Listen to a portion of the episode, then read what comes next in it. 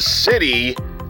It's your man Big Pat, the voice of your Charlotte Hornets, and you're listening to the All Hornets Podcast Network, presented by Sports Illustrated.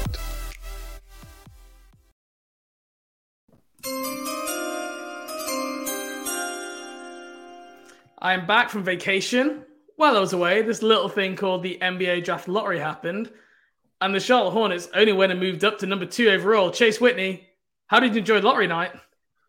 Yeah, I mean, it was a pretty boring, uneventful night for Hornets fans. Yeah. It was pretty run of the mill, you know, except for when you move up two spots and have the chance to draft Scoot Henderson, who, if not for Victor Wembanyama, would probably be the number one pick in this draft and would likely be the number one pick in many other drafts before and after this one. So, I mean, if you consider that no big deal, then yeah, I mean, whatever. But no, that it was it was crazy. That was that was such a fun night. I I, I a part of me wishes that you got to see it, but part of me thinks that you need to take a Florida fishing trip vacation and fly home on the night of the lottery every year now. So I, in a way, this, this might is... just be the solution. But part Do you think that'll fly with Jess? Oh, we're in the lottery again this year. I need to go to Florida to go fishing. Yeah, I'd be like, oh, we're not in the lottery this year, but just in case we jump up from 26 to number two, I'm gonna go fishing in Florida. She doesn't know that the bottom 14 teams in the lottery. Hey, she could just think it's everyone, go. right? There's a, I mean, technically there's a lottery every year. What a night! I I really want to savor the moment because, like, you don't want to just be like, oh, so the Hornets are up to two. What should they do now? We, Chase, they had a whatever percentage chance. I've posted it somewhere. It was like 75 12.2% chance of picking second, 75% okay. chance of. It was a 75% chance of being essentially third or worse. And they moved yes. up in, in the year of, of all the shit that happened, everything that went wrong from Kenny Atkinson to Miles Bridges to the injuries to you know everything that happened they needed a slice of luck to get to re-energize the city to re-energize the fan base to like when you look around the league to actually really for like future power rankings point of view give them some potential to feel like happy and to to see a path out of mediocrity and it isn't Victor Wembanyama but we talked about it on our previous show like top 3 is great news top 2 is just freaking fantastic. I, I couldn't be more thrilled, and we should bask in the glory of the number two pick. I'm not getting caught up in the Brandon Miller versus Scoot Henderson debate, which has all of a sudden become polarizing, and I think fans are almost more stressed by having to pick at two. Let's just enjoy it. What's wrong with that? There's nothing wrong with that. And we that's what we should be doing right now. The Hornets and for anybody that had a split second of being like, oh, we just missed out again. It's always the Hornets. The, they can never be, you know, the team that wins it and really pulls through. There's an article on the Athletic that you know runs through the actual lottery proceedings, like the drawing that happens in an enclosed room with media members and league uh, personnel present. Nobody's allowed to have a phone. Nothing po- impossible to tamper with and whatnot. But they wrote an article afterwards. The only teams the only other team that had a chance at getting the number one pick with how they draw the numbers from the machine yeah. was the Wizards. And the Wizards, so there I'm gonna I'm gonna get a little too deep into this article here, but the, there are five numbers no, that come us. up for your com- for your combination. Yeah. The first four, I don't remember what the numbers were, but the four first four numbers were all the Wizards numbers. The yep. Spurs had one of those combinations. The Wizards had six combinations for the final number in the set of five that had pulled up, and they pulled the Spurs number. So the, the Wizards essentially, if they're a group of seven, the Wizards had six of those, and that they pulled the Spurs number to get the number one pick. So I thought Wizards... there was a group of eleven, and the Wizards owned six numbers, and the Spurs. Oh, you're five. right. You're right. Yes, that's right. what I thought. Yeah. Okay, so you're right. You're they right. had like a a 55% chance to get the number one overall pick, is what I yeah. thought. Which, by the way, if I was a Wizards fan, I would wish that never, I didn't want to know that. Why, no, why would I want to know that? That would be the worst piece of information oh, you could possibly find out. poor Wizards. Like, I, I, wouldn't want to know that we were a coin flip away from Victor Wembanyama. Just let me suffer in silence. Don't yeah. tease me. And jumping from eight to one, too. Like, not even yeah. four to one or four to two or three or whatever. That would have been an unprecedented amount of lottery luck in the best year to have it. Yeah. And they were one ping pong ball away. And the Spurs and then we it. would have had to see Victor Wembanyama every other yep. month yep. when we play Washington in the Southeast Division. We would exactly. have probably slipped down to number three. which, judging by the tone of some of the Hornets commentary right now, people would probably like. I mean, yeah. people seem to be stressing out about this. Less options, the better, I suppose. yeah, people are just so ingrained with that the Charlotte Hornets are going to mess it up, and now there's like actually pressure on them and national media attention on them. Everyone's just bracing themselves for the worst. But I mean, like, let's just say it right now. We're going to talk about Brandon Miller versus Scoot Henderson a lot, and maybe some other players over the next four weeks we're thrilled to get any of these guys. These guys are grade A prospects who would be top picks in any other draft, would be right in the conversation. And they change the ceiling for this team next year going forward. Um, this is only good. And there is no point getting stressed out about this because either one is fine. I prefer Brandon Miller. I will be thrilled if we draft Scoot Henderson. It's it's okay, folks. You can you can enjoy both sides. It doesn't have to become so freaking polarizing like everything does these days. You can just enjoy basketball. We it, it, it is possible, and it'd be the world would be a better place if we all made that our objective going forward. And hey, regardless of who they end up drafting, the basketball is going to be more enjoyable for the Hornets next year. So maybe oh, yeah. that won't won't be very difficult to accomplish. So this is and, uh, this is about quite literally the second best possible scenario that could have happened to the Hornets. Like they have such a better uh, at long term, immediate and long term outlook just from moving up two spots. Even yeah. staying at four would have been fine, but this just literally changes everything. Like changes the entire path for the offseason, changes the level at which their young core is going to be viewed around the league. Yep. Everything. The gap year, the tanking gap year, like you can argue that it was painful. It was it was worth it in my opinion. Absolutely. And ten percent. We talked before about the Hornets building too quickly, didn't we? You know, they weren't patient enough. They, you know, became like a borderline playing team too early. And then they had a year where, due to the injuries and other external circumstance, they've dropped down. And I, I now feel like this is the year that should have happened before, like in that kind of yeah. like LaMelo rookie year almost. And it's happened now. And now it just feels like things are in a good place because there are good players to surround this new pick coming in. They're coming into an environment where it's not just going to be like, well, it's up to you, you know, Scoot Henderson or Brandon Miller. There's there's loads around them to help support them and create a better environment. So it's it's very exciting. I, I do say my draft lottery experience was a strange one on the flight back. um, I had this vision that if the Hornets moved up, that that I would be buying drinks for the plane. I would be like, you know, getting pictures and hugging random people next to me, and there would just be like this this joyous feature come over the whole aircraft. It was definitely not that. Um, they they like ten minutes before the draft lottery, they turned like the night lights on on the plane.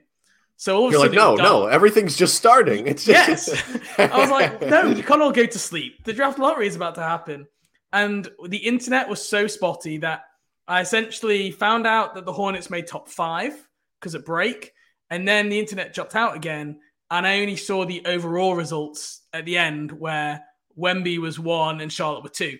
And I did the whole double fist pump up in the air and kind of jumped out my, my seat a little bit. And I kind of like looked around for someone to celebrate with. And uh, my, my, we flew standby. So my friends, we were all like sitting various across the plane. We weren't sitting together, who I traveled with and like everyone was just like asleep around me and i was like this is not the jovial reaction i wanted pure euphoria and it was just a bit of a letdown where i was just like talking to myself going this is great news and on social media I, it wasn't it just wasn't right it just wasn't the, right. The, the, flight attendants are like, "Do we need to make an emergency landing? Why is this guy freaking out in the back of the plane while everyone is asleep?" And then it's like, "Oh no, the this basketball team got a draft pick. It's like it, it sounds a lot different when you put it like that. Okay, and then they I would, say, "I would have been right there with you." And then they would say, "Oh, but it wasn't even the Victor Wembanyama guy, though, was it?" yeah, they'll be like, "Oh, they didn't even get Wemby." Yeah, they didn't even like, get Wemby. What's wait, what'd you call him? um. So, but look, just one exciting time, and it mm. now makes this next month really interesting. We got a big debate on our hands. We've got Adam Spinella from the Box and One um, coming on the podcast. Great guest, fantastic insight, one of the best draft evaluate, evaluators, podcasters uh, scouts. If you see his videos on YouTube, just does great work in the draft space. And we're going to be picking his brain about risers, fallers, what to do at number two, trade backs. There is a ton to come in this interview, which I think you guys are going to enjoy. Um, so I hope you're excited about it as we are. Um, Chase, anything else you want to touch on here before we get to our interview with with Coach Spins? My one parting message. This was uh, something that you and I both championed throughout the uh, later portions of the year. I'll have you notice that the two teams in the NBA who finished with the worst records mm. and uh, tanked, as some would call it, the hardest, uh, you could say, as opposed to the other teams in the NBA, they fell in the lottery. They fell as far as they could, the Detroit Pistons, uh, from one to five. The Houston Rockets went from two to four. And two teams who actually tried, or three teams who actually tried, including Portland and Charlotte and San Antonio. Well, they all moved the Spurs, up. The Spurs, you might be giving them a little this, bit of a, a little bit, a little bit, but this the, a little bit for this year anyway. But this is the only year that they ever have really purposefully not fielded a playoff or play-in caliber roster. Yeah. But do you see what happens when you respect the basketball gods? This when you true. don't anger them, when you don't disgrace the beautiful game that we watch 82 I don't know. Single... I watched the Charlotte Hornets this year, Chase, and we did disgrace the beautiful hey, game quite a lot. They they may it have was brutal. they but they did not disgrace it on purpose. this, this, is, is this is the difference. Yes. And look what happened. You are rewarded. This is karma. This is what happens. The the Hornets ultimately did the right thing. They didn't lose games on purpose. They didn't finish 14 and 72 or whatever, or 14 to 8, 68, or whatever it would have to be. They won games. They played hard, and yeah, everything came full circle. And now they got Scoot Henderson or Brandon Miller as a result. So and and let's also be thankful that Mark Williams didn't have to be up on stage celebrating getting the number yeah. one pick to replace him. like maybe they're like, Mark, how is... do you feel? He's like, uh, I'm not sure if I'm to start so I don't really know yeah. how I feel about this. Now it's the best situation. Now he's like, I'm genuinely pumped because I've got Scoot Henderson or Brandon Miller, or Amen Thompson going to be playing next to me next year, and that'll make my life easier. So, um, yeah, just just a great day to be alive. Just just a great yep. day. We will go down in infamy. Like you know, we talk about LaMelo Ball, how important he is to the Hornets. That was down to lottery luck. The Hornets have now jumped up in two drafts in three years which really does mean we're due for some bad luck coming up. We just, but until it happens, blind faith. Let's enjoy the ride. Um, let's enjoy draft night. It'd be really interesting to see if we get confirmation of the picks like ahead of time.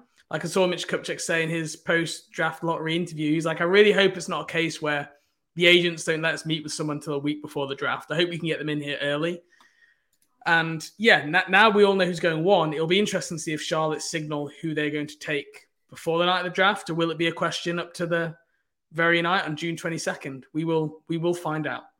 So thank you to the basketball gods for rewarding Charlotte's incompetence, but not our effort. Thank you very much. We very much appreciate it. All right, let's go on speak to Adam Spinella of the Box and One.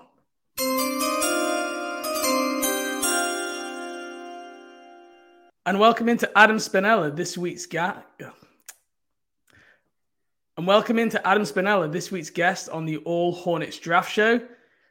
Do we call you Coach Spins? Do we call you Adam? What do you want to go by? Whatever you want, man. It's fine by me. Adam is perfect for today. Good. And uh, Adam is joining us, uh, part-time host on the Game Theory podcast. I do. Are you calling yourself a host, a co-host? Uh, what What's your official title there? Yeah, I don't know if I have an official title over there. It's whatever Sam needs me to be on any given week. But uh, really been honored to be joining Sam Vecenie over there with the podcast uh, and, and on the athletic feed. It's been a, a, a great spot for me to be in, and, and Sam is the absolute best. So whatever he wants to call me works with me. Well, that sounds like you're adaptive and versatile, which which we like in draft prospects. So that's good to know.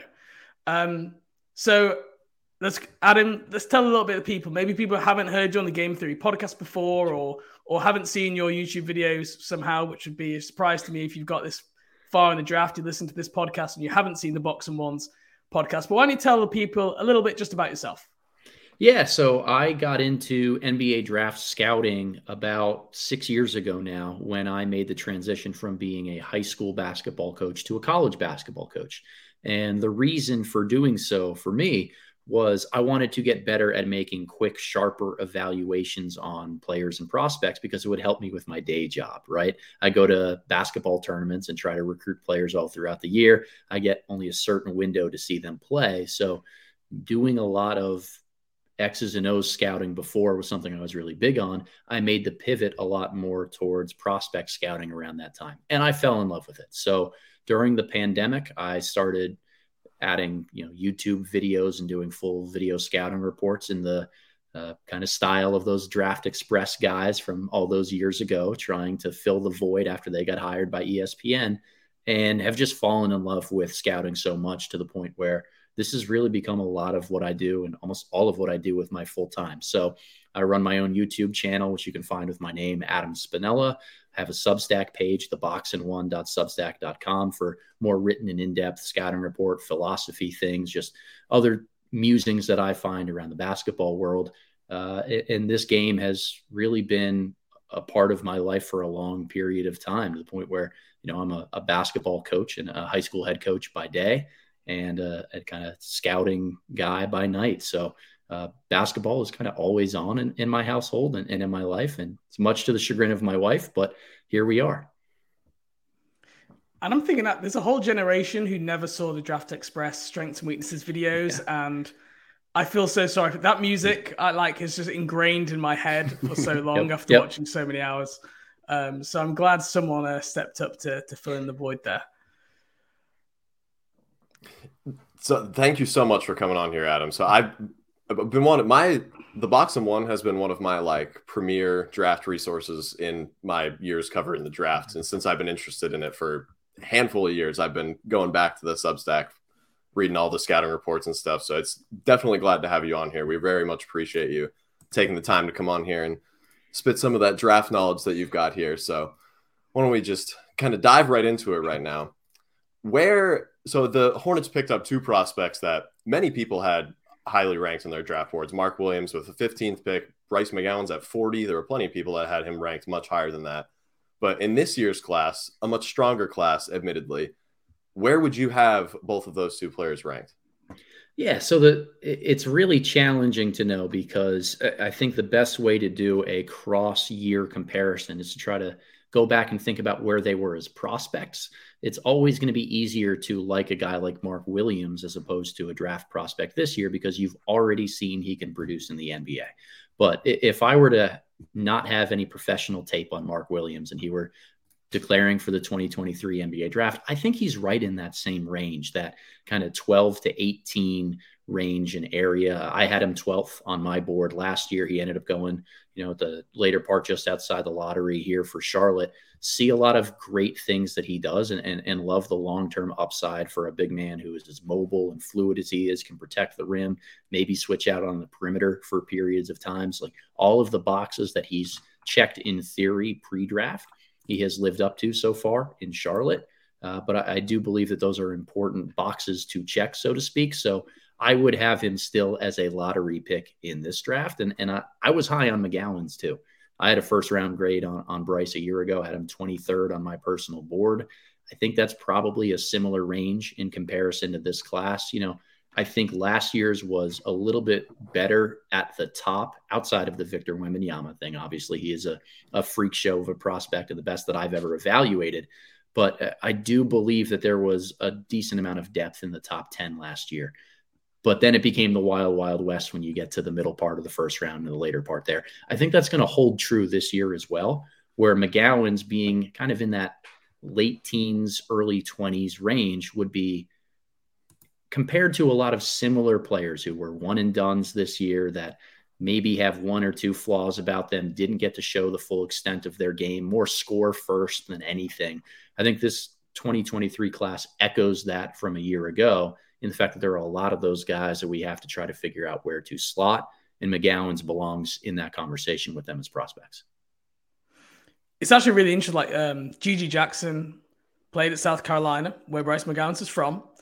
And actually, you could arguably compare like their college situations. You know, two score first players, but are on teams which were probably not best surrounded. And and Mitch Kupchak talked a lot last year, and Steve Clifford talked about it in training camp. That being like, you look last year and it says like Bryce McGowan shot 29% from three, and you look at his efficiency and you think he's an inefficient player, but actually he was just in a role where he found it hard to be efficient because defenses were able to essentially focus in on him. And GG Jackson's probably dealt with some of the similar things. And actually, at the combine, I heard GG Jackson talking about how he's actually good friends with Bryce McGowens and in touch with him. So, so one maybe for Hornets fans just to, to keep an eye on there because if they were scouting Bryce McGowens in high school, I can guarantee that they were at the same events with GG Jackson and they will have seen a lot of him as well. And he's, he's a local South Carolina guy, so it's just one I think Hornets fans should keep an eye on uh, in, throughout the draft process. It would shock me if they didn't bring in GG at some point.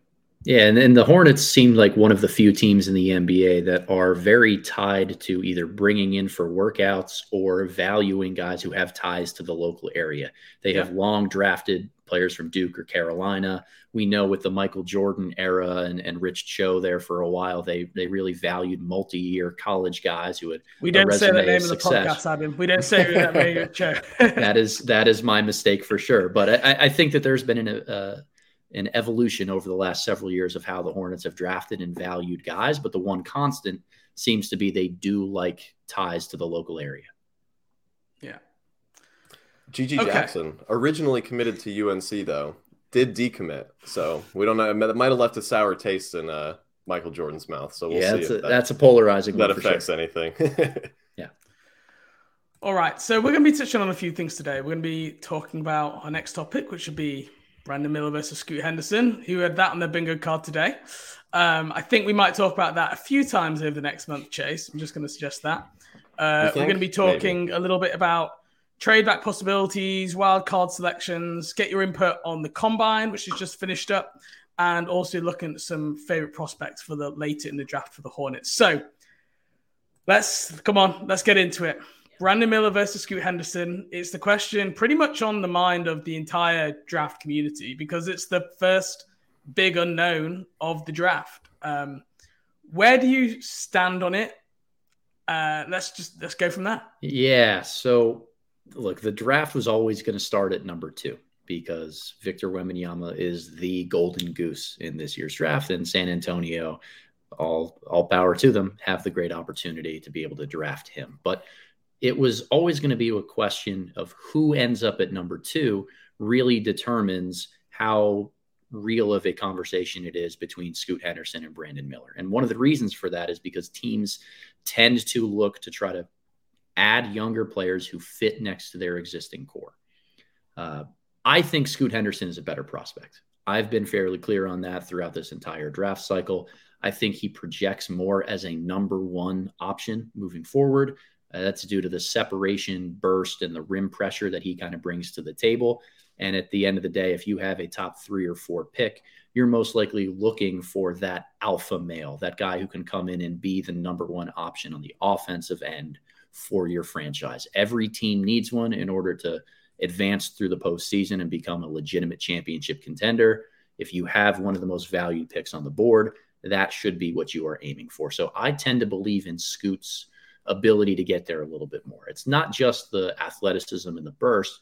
He's a really good high volume pick and roll player. Um, it, the knock on Scoot Henderson has been his three point jump shot and its consistency throughout the last couple of years. I'm not as worried about the shot as maybe some other people. His mid range pull up is excellent. I think his form from three is consistent. And I did dive back in and do the numbers and, and really uh, watch a lot of film to see when teams went underneath ball screens that Scoot Henderson was involved in. Because if you are a high volume pick and roll player, but you don't shoot from three, the easy way to counter that is to go under screens and dare you to shoot. And the numbers actually bear out that Scoot was very good in those situations. That where he struggles from three is more so with quicker, maybe contested shots, not necessarily the ones where defense go underneath and dare him to shoot. So I am bullish and optimistic that he is going to be a three level scorer in the NBA. So, in terms of fixing the flaws that exist, because I'm high on that for Scoot Henderson, I tend to buy into him a lot more than I do a guy like Brandon Miller. Miller tends to be seen as a better fit, and I use that in quotation marks, next to LaMelo Ball. Uh, that's driven by a lack of positional overlap, right? Scoot Henderson being a high volume pick and roll guy, there's some worry about the mesh between Scoot and LaMelo of who plays on ball, who plays off ball, particularly knowing that Scoot isn't a great shooter right now. You might worry about putting the ball in LaMelo's hands while having a non shooting, smaller guard next to him on the floor. Uh, the lack of positional overlap leads us to believe that Brandon is going to be a good fit in Charlotte. But look, the defensive end of the floor is where the fit really comes into me a little bit more. Uh, I don't consider Miller a great defensive prospect, but he's six foot nine with long arms and he's competent on that end of the floor. This is fit more so in terms of Scoot and LaMelo together make the Hornets commit to a smaller style on the perimeter. And that's not a recipe for success, really, in the modern NBA. There are not a ton of teams still playing in the postseason or that really make their way deep into the playoffs who have two smaller guys on the perimeter on the defensive end of the floor or one guy who's kind of a weaker link, so to speak. And I think at, at this point, it's fair to say that's what LaMelo Ball's reputation around the league is, is a, a weaker link defensively that it's easier to blanket a guy like him if you don't have smaller players on the perimeter. That you can blanket one weak defender with length, athleticism, switchability, versatility elsewhere. So I get the fit conversation of why Brandon Miller nestles in a little bit better. Uh, but again, I keep leaning back onto my overall philosophy, which is take best player available, take the guy who's most likely to become a star, and I think that's Scoot Henderson. So it is a debate. It's a really fascinating one for Charlotte and their organization to try to find their way through. But I am very high on Scoot Henderson. I love the intangibles that he brings to the table. I think he'd be only a positive presence for the team and in the locker room to the point where I'm just so sold on him that it's less about fit and more about just getting two really good players to play side by side for the next several years. It's a very compelling case. Now, what you don't know is that I've been Team Brandon Miller at two probably since about February. Okay. So this isn't just a you know react to the draft and go oh. and and Chase is firmly on the scoot island. So we have opposing views on this, which is which is because we agree on a lot. It's actually quite refreshing to have opposing views. sure. Um, it's it's a good thing. Um, you talk about the intel a little bit, and I'm aware as well that I think you talked the other day on your podcast, the Game Theory podcast, saying that Scoot, he's a winner, how he carries himself and his work ethic. I like this is. I've only really looked at the film. I've not taken into account in my rankings yet the intel, the off, the approach, the personality, all that stuff, because it's very hard for like the the people sitting at home who aren't as connected like yourself are to, to get that and to try and guess through YouTube videos is just wrong. Yeah. But what is it that maybe you've heard um, and you know through your networks, through other people about Brandon Miller and about Scoot Henderson because we've seen some smoke out there from Draft Express through um, you know other people saying that he's not inter- Brandon Miller isn't interviewing well and stuff of that nature. Yeah, it'd be just great to get some insight on like the intel of them off the court yeah, so I, I fear that I'm going to disappoint because I'm not as well tapped into this conversation as maybe you'd hope that I'd be in terms of the intel and the behind the scenes thing there. Uh, I do think that you're right. It's very responsible when you don't have that intel to make sure that you're not pigeonholing yourself into one camp or the other. So I have heard only good things about Brandon Miller. Uh, this Draft Express tweet that we've seen the last couple of days making the rounds is new intel to me. It's not mm-hmm. something that I've encountered from other people. Uh, you know, there is there was a situation at the University of Alabama this winter that has raised some red flags, and perhaps appropriately so, about Brandon Miller, whether it's his character, the situations that he finds himself in, the people that he surrounds himself with. I'm not really addressing any of that by talking about how much I value Scoot Henderson as an intangibles guy. And this comes down to just the positive intel that I've heard about Scoot, not anything negative about Brandon Miller. That every indication about who Scoot Henderson is is one of the hardest workers, the most driven guys that you'll find, uh, somebody who just has that it factor in that field. And it's really hard to put your finger on an it factor and define it, explain what it is, or how or why somebody has it. You just kind of know it when you see it.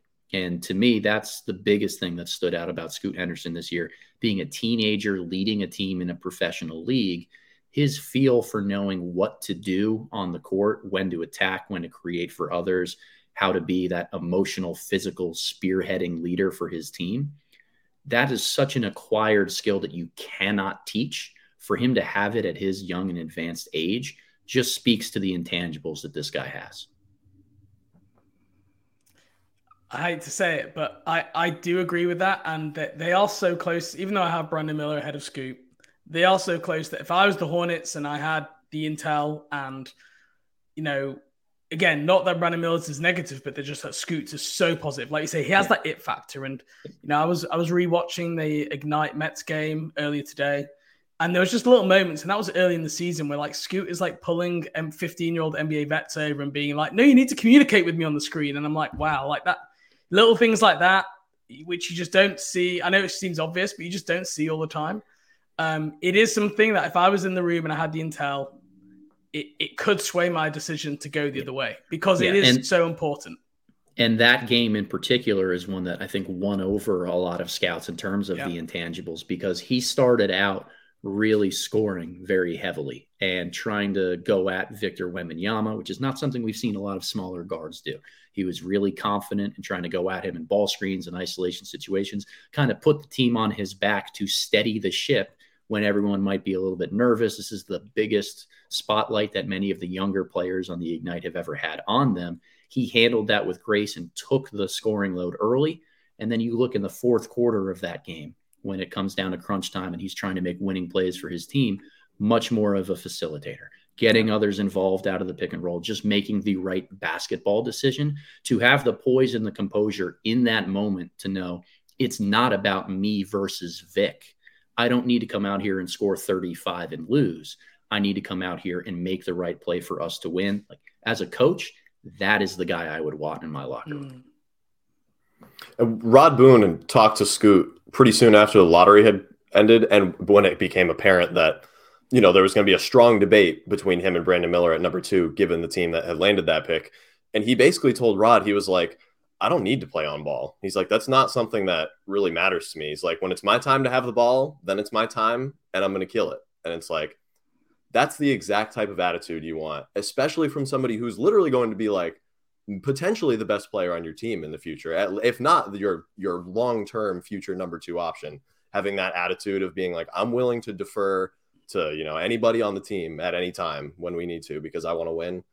That's a very very positive sign for a guy that's 18 years old or 19 years old now. He is a culture get more mature. He is a culture changer. And again, this is not a negative about Brandon Miller. I don't think that there's a lot that I've heard about him being a poor teammate, about him not being a mature, positive kid.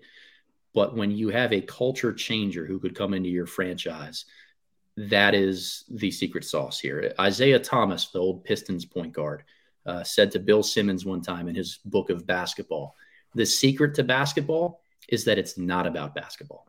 It's about the people, the chemistry, the cohesion that you have. And, you know, a lot of people laud the Oklahoma City Thunder for the rebuild that they have gone on the last couple of years, how quickly they put themselves in a position to be a play in or potentially playoff team this year.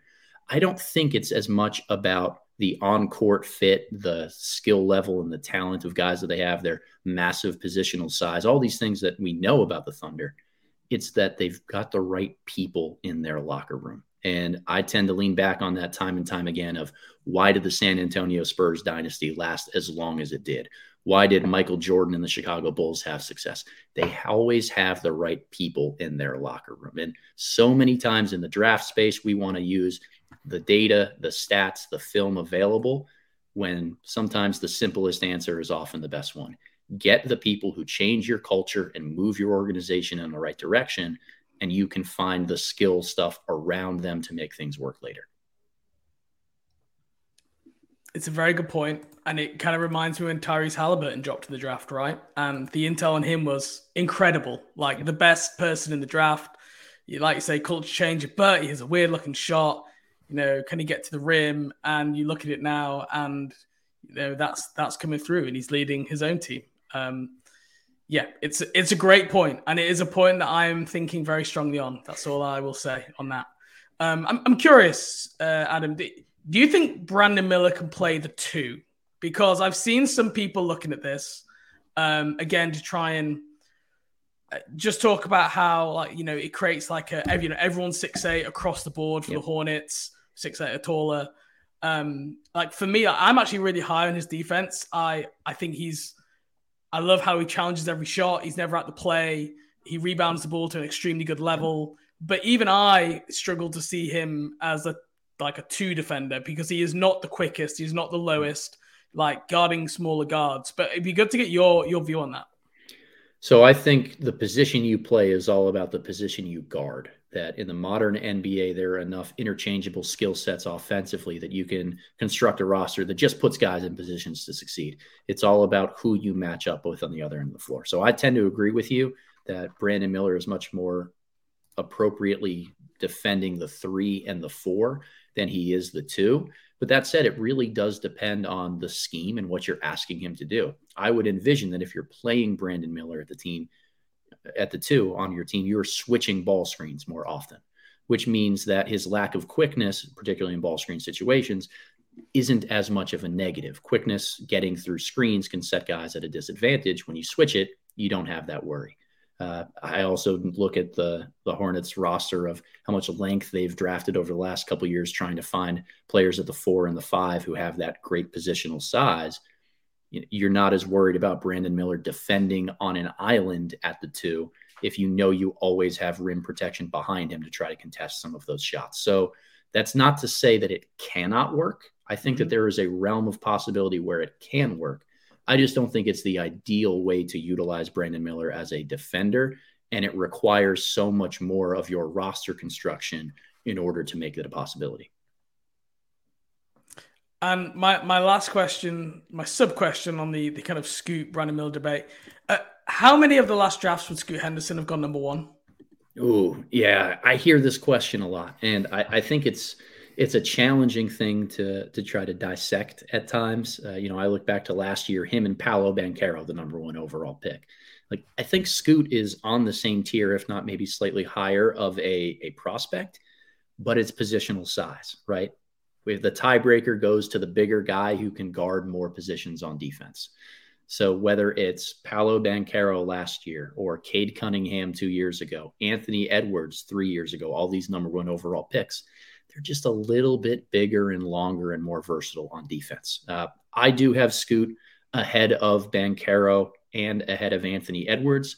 I was really high on Cade Cunningham back in 2021 and believe that he was one of the better prospects that I've seen. So, uh, you know, Zion, freak of a player, really different type of prospect. Uh, you know, 2018, like I think he was better than DeAndre Ayton for sure. I was not a fan of him being number one overall in that draft, but Luka Doncic, a better prospect yeah. than a guy like Scoot Henderson. So if we're looking at recent history, we don't have many examples of smaller guards really going this high in the draft who have been as impactful as he has. So it's really, it's really a fascinating conversation, but more so than any of those other players, you have to commit to a certain style of play when you have Scoot Henderson. I think he needs, well, he he does say, and you're right about this, Chase. He just wants to do what's best for the team. He'll play off ball if he needs to. I think the best utilization of him is with the ball in his hands.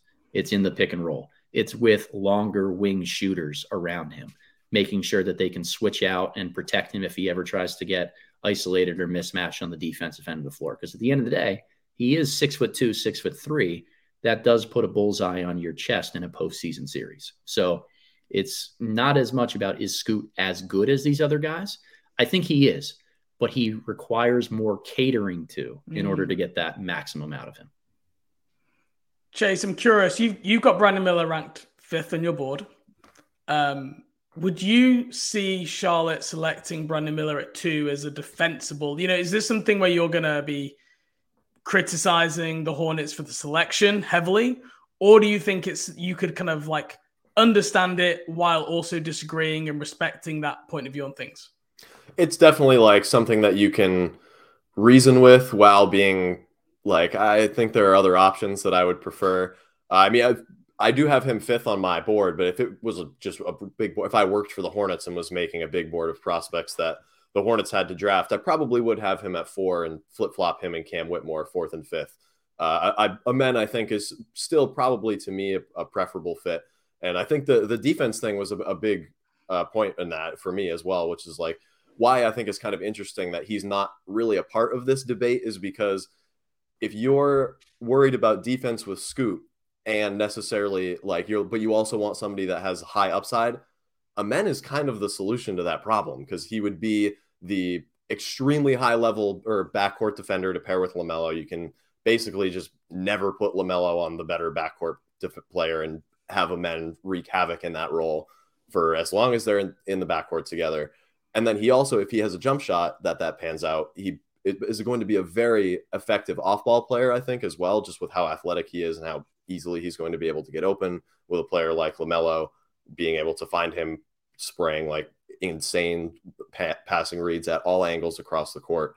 So I, I, that is something that I've actually been thinking about a lot in the last couple days. Is that maybe it's? I mean, I don't think it's actually going to end up this way because I think the Hornets will probably end up being locked in on Scoot and Brandon Miller. But maybe there's a a non-zero chance of of Amen Thompson joining this this debate here and maybe getting like a workout. And he already interviewed with the Hornets, so yeah. maybe maybe they, they they go down that avenue a little bit and at least explore it because I guess that's probably the alternative if if you're looking for a certain type of player to pair with Lamelo and Scoot doesn't fit that bill, maybe Amen would you know check more boxes. It's interesting, and uh, like I'm sure we'll talk about different possibilities of either trade backs or or things like that for the Hornets. But uh, you know, I, I, think with Amen Thompson, too, that there's a second overall pick is a really tough spot to justify taking such a risk in that regard because while we can see the theoretical fit for Amen Thompson if he fit if he hits on his upside and talent, he is the least developed of a jump shooter of all of those guys, which can make him a tough fit next to LaMelo Ball. He comes from a rather unproven course with the overtime elite program which makes it really difficult to justify him at times over a Scoot Henderson or a Brandon Miller. I'm not saying he doesn't belong in that same conversation. I have Men Thompson third overall on my personal board, ahead of a guy like Brandon Miller right now. But I do think that there's so much pressure on a lot of decision makers and general managers to make sure that they are somewhat risk averse when they have a high profile pick that Amen Thompson at two is a challenge. But if you fall in love with the guy, maybe the right course of action would be to trade back a couple of spots and see if you can mm. get him mm. at that point. So I've got a very interesting couple of quotes. I want to read you both here from Mitch Kupchak, and this was in his uh, post-draft interview. Um, so the, the two two quotes, which are separate, but he references his first quote, the second one. So the first one here, he says, "If you just look to the mock drafts or just follow the draft, I think a lot of people say there's a clear cut top three, and then there's the next level. I think even if we'd ended up at four or five or six, I really believe that we would have got a good player, a really good player. He then goes on to say, when he was asked about the cutoff of elite players, he said, I've got a number in my head which I won't share. I did talk a little bit about it before. Generally speaking, what mock drafts say, take that with a grain of salt. But in my mind, yeah, I've got a feel for where I consider the cutoff to be which really kind of does almost sound like he's trying to lay the seeds really early to be like, it's not just about the top three people. We really like the top five or six, and we've got a cutoff number, which, like you say, they do love Amen Thompson or Cam Whitmore or someone else. Um, I don't know. That, that was just a strange quote to me. It sounded like he was wanting to sandbag a little bit or, or kind of get something out there now that if there was a trade down the line, well, it's because we viewed there to be five elite players in the draft, and we could get assets plus a player who we have higher on our board, which would surprise me. And I, I definitely I, I, have that tier, those three people a tier above, like Mitch Kupchak says. If you look online, that's my view. Um, but it is interesting there. I mean, what what trade back possibilities do we think there could be? I mean, behind you've got Portland. After them, you've got Houston, and then you've probably got Detroit after that.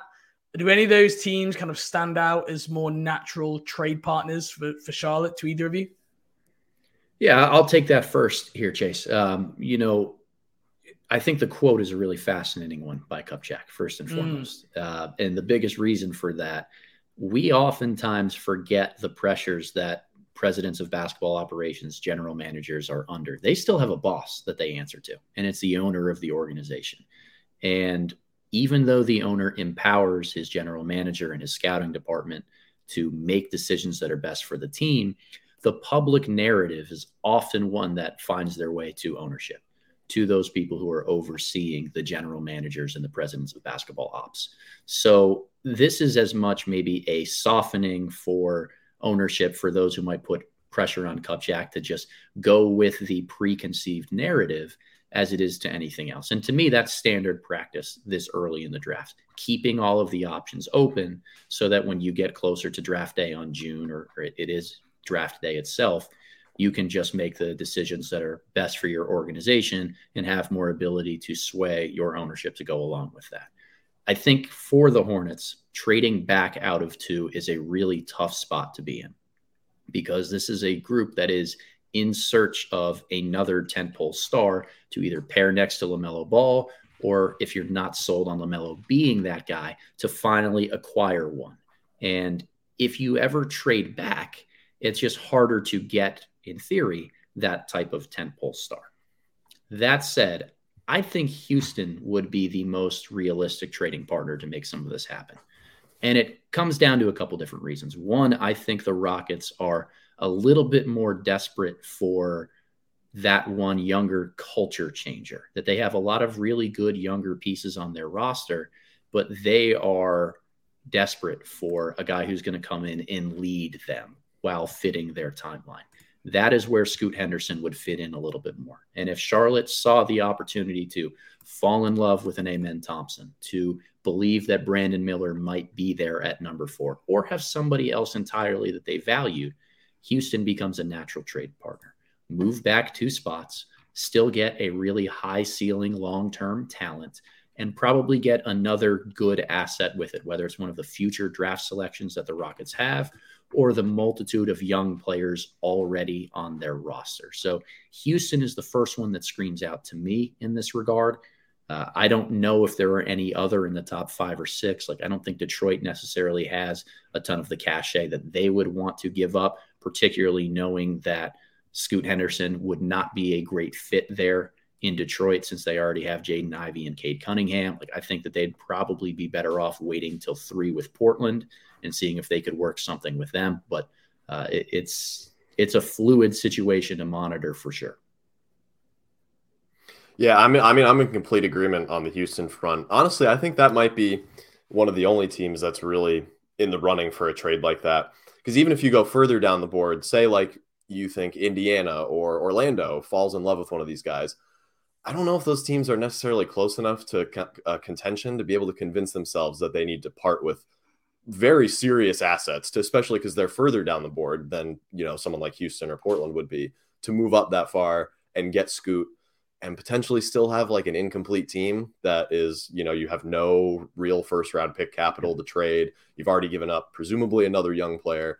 I think Houston is really the team that's in a prime position, really. If if that opportunity presents itself for them, I would be very surprised if they're not all over that, just trying to trade, you know, next year's first top five protected plus four, and then Sengun or whatever young player right. they can to just move up a couple spots and get Scoot because Scoot and Jalen Green is hands down yeah. the best young backcourt duo in the league, much like LaMelo and Scoot would be if the Hornets picked them. So I can understand why sure. they'd want to be in this position.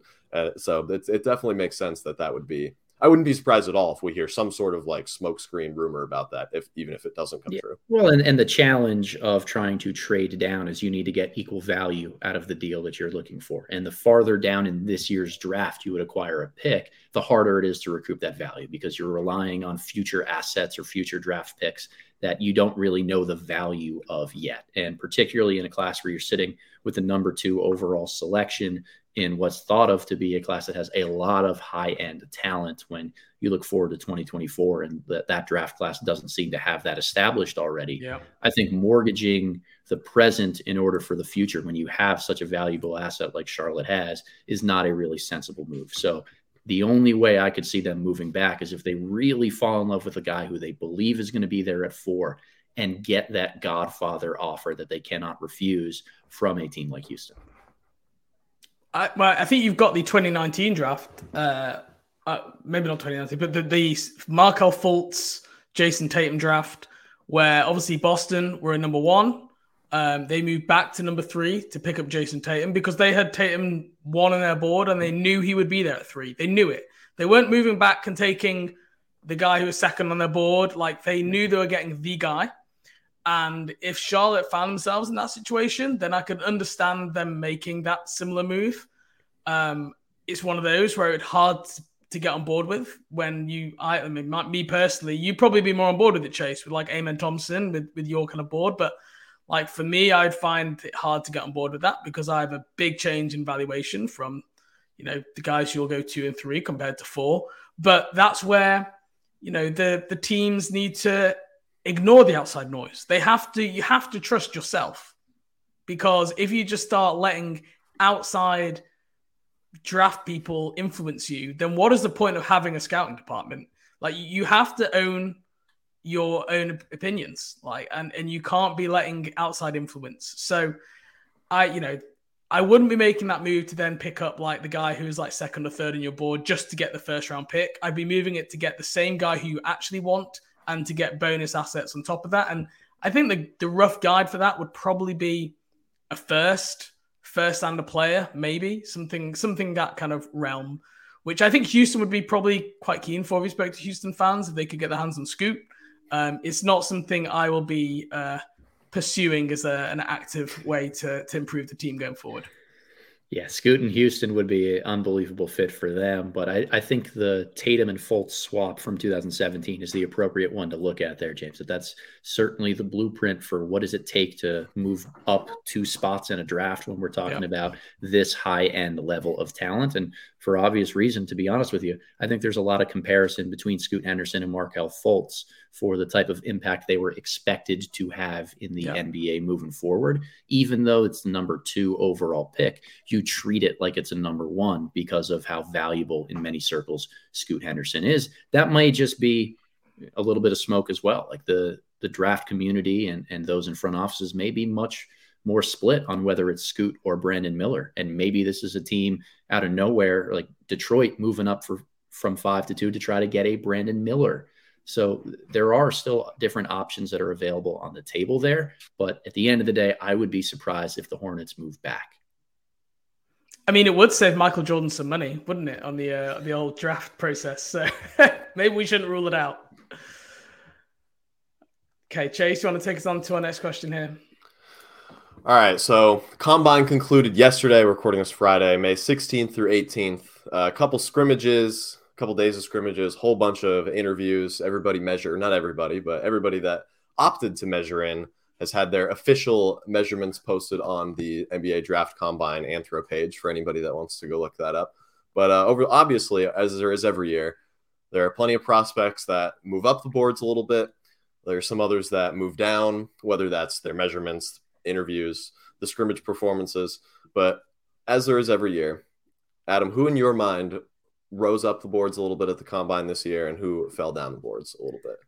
So, Chase, I'm going to give you a diplomatic answer and set the table first, which is this is one of the stranger years in terms of combine play. Um, and the biggest reason for that, they invited 70 something participants, and only 44, 43 of them really played and that number shrunk by the end of the week because guys who performed well on day one pulled themselves out day two. So if you do the math on those numbers, that's about 30 guys who were seen as prospects, the top prospects, invited to the combine who did not play. Uh, that made it really hard for some guys who were seen as late first round prospects to then move up and cement themselves as maybe lottery guys in the way we saw a year ago with Jalen Williams out of Santa Clara, who ended up being a lottery pick for the Oklahoma City Thunder and had a fantastic rookie season. So, very different expectations this year because so many guys opted just not to play who were already on first round radars. That said, there were several guys who helped themselves to drastically improve their draft positioning or at least blast through that glass ceiling and become legitimate first round prospects. I think the first guy who comes to mind for me, Olivier Maxence Prosper, who is a six foot nine wing out of Marquette, only 20 years old, improved this past season as a catch and shoot 3 and D type of player, and that's the mold that he's going to follow in the NBA. 7 foot wingspan, terrific length and instincts on ball, can really guard 1 through 5 in different avenues and that's a rare thing to be able to find in the NBA. So I think what teams wanted to get out of him with the scrimmage was can he do all of that against really good talent? Is he continuing to progress as an offensive threat where he can stay spaced out on the perimeter? And his jump shot looked fine. He had a really efficient game on both ends of the floor in the combine scrimmage and just looked like a different player out there. The first day of combine scrimmages is really just about seeing, okay, who on this floor is just too good for this level? Because if you are, you're probably going to be a top 20 or 25 pick. And I think Prosper played himself into that range with a really strong performance on wow. day one. Uh, you know, other guys who had positive showings and answered some questions about them, like Brandon Podziemski, another guy out of Santa Clara, had a pretty good showing, uh, not just scoring the basketball, but being positionally sound on defense, showing craft and versatility as a ball handler to make up for some of the athletic concerns that teams might have for him. I was more skeptical on Podziemski being a first round pick coming into the combine. I am warming up to the idea now, while I still don't necessarily have him as a first round guy. He definitely helped himself. Uh, Tristan Vukcevic, uh, a big man internationally, basically six foot 11, seven feet tall, who hit a lot of three point shots during the combine scrimmage, drilled shots from the perimeter, made one or two in the mid range area, had a stretch in the first game of the combine where he basically scored 12 points in two and a half minutes. And the value of international guys, particularly for teams, wink, wink, Charlotte fans, who have multiple early second round picks, and you don't know how to best utilize that capital, having an international guy who can stay in Europe, not be counted against your your books for this coming season mm. is really valuable. And I think Vukcevic played himself from a later second round guy to now becoming a priority in that 25 to 40 range because there are a lot of teams with multiple selections there who might want to punt the roster decision down the road. And last guy I'll bring up here, Ben Sheppard from Belmont, six foot five, connective piece, combo guard or wing. Grew up as a point guard, had a late growth spurt. Those are guys who I always love because you know they have really good feel for the game of basketball and have the positional length to now fit into the modern NBA. He just made winning plays all over the place, scored at an efficient clip, really good passer, active defender, showed all of the things that you would want.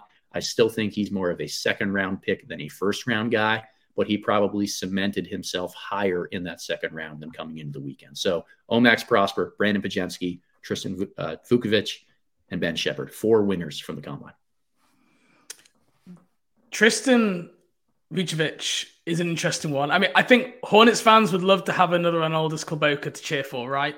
You know, going in those European pages, looking up the box scores from like whatever European league is. It's it's just a lot of fun. And when they come over, there was a lot of excitement for for Arnie. Um, unfortunately, it didn't quite work out for him, but he's having a good year back in Europe. But I, I, I do agree with you. It's a great point, and we've talked about it in years past. For teams with multiple picks the draft and stash has kind of died a little bit in recent years with two ways and like that's essentially been the, the death of the draft and stash but we still do see it every other year. I think there was um, uh, luke luke travers last year. Uh, we talked about a bit. Ismael kamagate was another guy who uh, Juhann Begarin who i know is one of uh, chase's guys uh, for the Maine Celtics. Um, so yeah i know i know that's something that is kind of gone out of fashion but is absolutely I think that Charlotte should pay attention to down the road. So I think it's a great it's a great suggestion. That's a great point. Yeah, and, and I think there are multiple guys in this draft class who kind of fit that in the late 20s range. You know, Bilal Coulibaly, who is a teammate of Victor Wembanyama's with Metropolitans, has started to climb up boards in different areas. I think that there's a possibility he's still around in the later part of the first round. Rayan Rupert, who plays for the New Zealand Breakers in the NBL, which has been a, a fairly well proven developmental course for a lot of prospects. Super long armed three and D kind of wing. Uh, he's very raw, but does have some upside to become just a connective tissue defender in a lot of different ways. So uh, the international route is going to be an appealing one for a lot of teams in that area this year. I know adding a third two way spot under the collective bargaining agreement might change some of the optics of, of how to go about that process. But uh, I do think that there are enough talented or high upside international players in this draft that we'll probably see a return of that in this 25 to 45 range. And in terms of fallers from the combine, are there any guys you think you know, after the combine you think are likely to head back to school now, or anyone you think you know might have played or played themselves or measured themselves kind of out of the draft to lower down draft boards? Yeah, I always try to be really, really careful about you know saying things like that about prospects and and, and not wanting to focus on the negative sometimes. Like I, I think that there were maybe a couple of guys who didn't answer some questions that I was hoping that they would. Uh, you know, Emoni Bates is a name that comes up a lot online because he was such a highly followed player at the high school level. I just wanted to see a little bit more desire to share the basketball from him. It's been the knock on him for the last several years that he's very ISO driven. I don't think he helped himself enough in the scrimmages. I think there were some flashes, but he really need to come out and help himself a ton in order to get himself a, a real draft stock revival. You know, there are a lot of key decisions for some guys to make about whether they're going back to school or they're staying in this year's draft class. I think maybe the most consequential one might be for a guy named Judah Mintz, who played at Syracuse last year. I've been a really big fan of Judah Mintz for some period of time. Uh, he went to high school in the area where I live and I coach at right now. So I've known don't, him. Don't break Chase's man. heart here with with Judah Mintz. Yeah, I, you you and I both have been fans of Judah Mintz for a long time. I I, I love yeah. his game. He's awesome. I love Judah Mintz, but I think what scouts were looking for him at the combine was to be able to show he could reliably shoot the three ball. And yep. he only took two in the scrimmages. He missed them both. He was impactful. He was strong in other areas. But when push comes to shove, he is going to be in a decision making process of do I want to go pro now and learn these skills in the G League? Mm. Or do I want to go back to school and learn them in college? And I don't think there's a wrong answer. It's going to depend a lot on the individual and what he's hearing from different teams and scouts out there that are giving him advice. Uh, but I think that he had an opportunity to be a clear winner from the combine by knocking down shots, by assuaging some of those concerns, and playing himself more into a certified either late first round, early second round pick. He didn't do that. Again, I wouldn't call that a loser from the combine. I just think he's still got a key decision to make ahead of him. Can I ask a question to the Judah Mintz fan club? Let's right. do it. He is 176 pounds. He is a six three and a half wingspan. Is he physically ready for the NBA or the G League? You know, I, have seen a little bit of Judah Mintz play, but those those like measurements and that weight, he's six. You know, I know he's six four, but that that made me think. It just stood out. You look at all of the measurements, he stands out as thin and short in terms of wingspan. Is that just me looking at things in too basic of a window here, or is that fair? I don't. Yeah, go ahead. Go ahead, Chase. I mean, so for the NBA, I think the answer is probably no. Like pretty firm no that next year he would be maybe overwhelmed, you know, struggling, probably would struggle to get through ball screens. Definitely don't think he would be very effective walling off drives, especially like bigger, stronger guards, which there are much more of in the NBA than there are in the ACC. Uh, but I do think that see I, something that I thought he did measure didn't measure well in terms of the wingspan, but he was six three barefoot. He's taller than Cason Wallace barefoot. Cason Wallace was six two and a half. So the size is not an issue. Length is an issue, but I think uh, since he has the potential to be a point guard, which is, is a big part of my evaluation, having him so high, I think he will be a point guard at the next level. I don't think it's as much of a concern. If he was a two guard, that would probably be a problem because you would have more of an expectation for him to defend wings and bigger players. But which is this is another thing I was impressed with. I thought he played pretty well in a man defense, which if he goes back to Syracuse, he'll likely be doing that a lot more. Hopefully, as a Syracuse fan, have my every finger and toe crossed that they're going to be playing more man to man defense next year.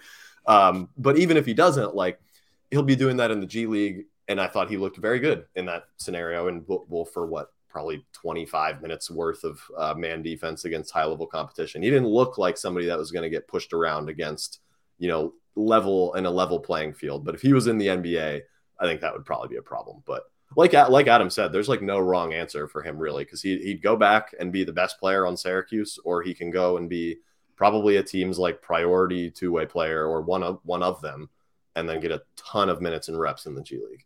Yep. Yeah, he's he is going to be fine whatever route that he chooses. But I think the the issue for Mintz right now is what I call the rule of two. You can't really have two clear knocks against you as a prospect. And for him, it's kind of he's undersized and he doesn't shoot it well.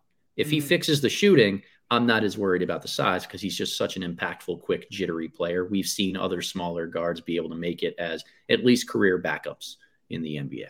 Uh, he's not going to grow overnight, so I have a feeling the shot is going to be the one thing that we need to see come around for a guy like Judah.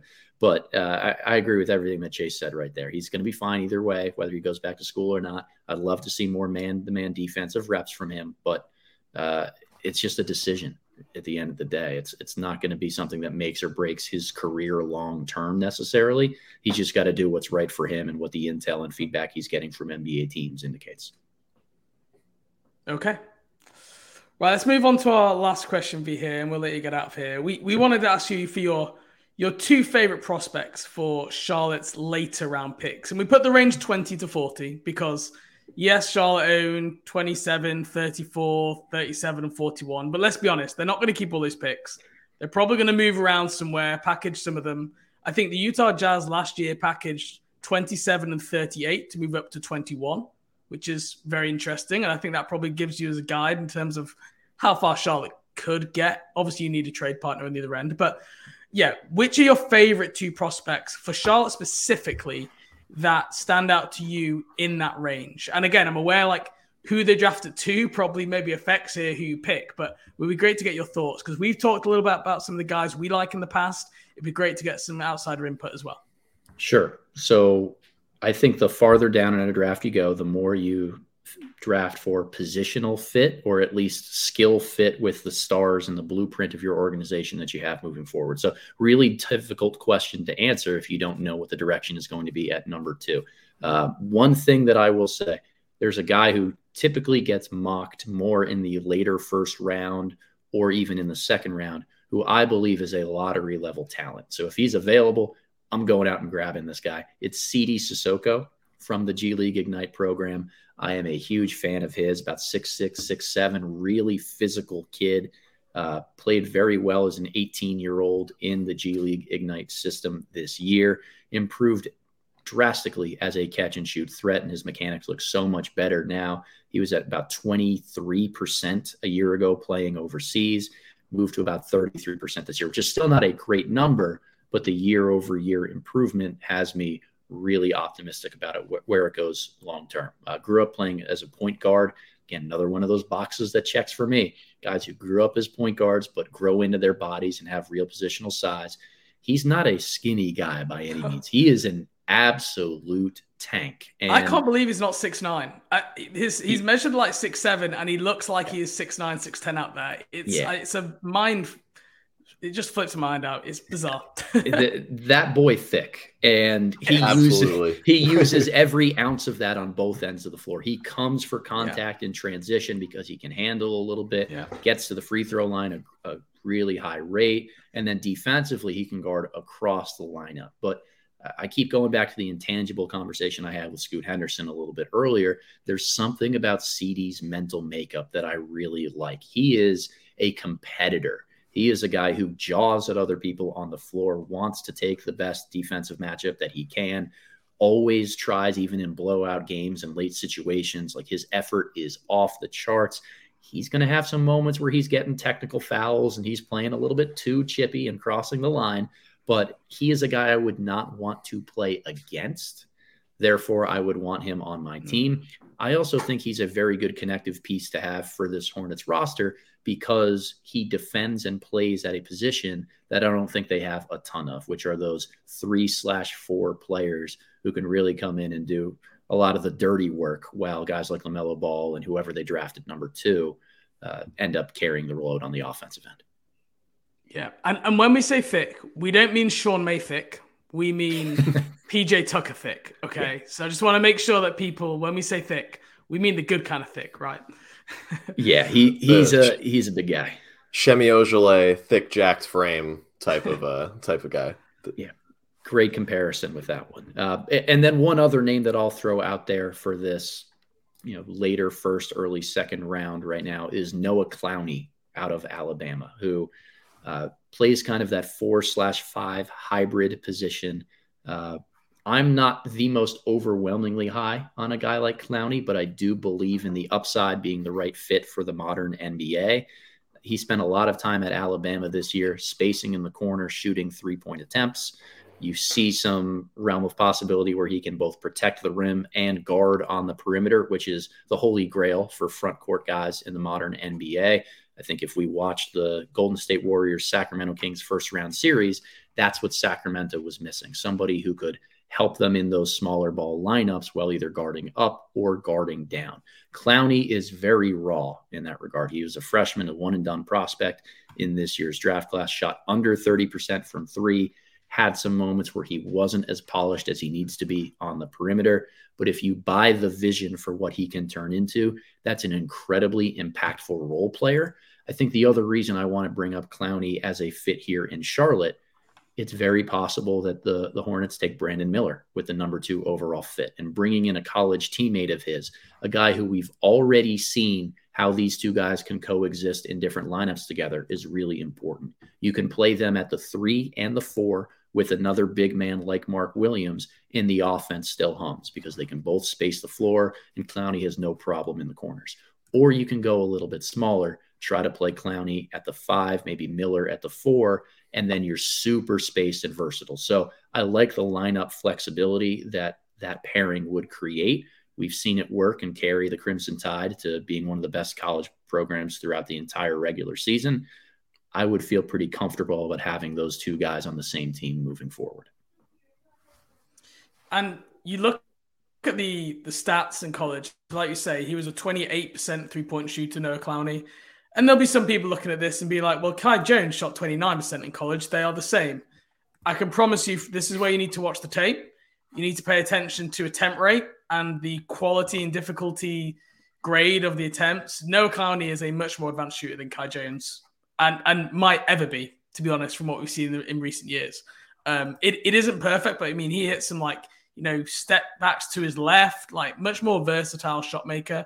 He also missed some really wide open ones. So it's by no means consistent. But I, I do think Noah Clowney does project as a stretch 3 4. You'd love to see that free throw percentage be a little bit higher because like 65% doesn't doesn't uh, fill you with, you know, glowing confidence. But an interesting guy who we've not really talked about yet. I mean, I guess do, you buy the shot and do you see him more as a as a four than a five? Because he's around 6'10, 7 1 wingspan, something like that. See, it seems like a little bit of a of a tweener, if we can still use that phrase these days.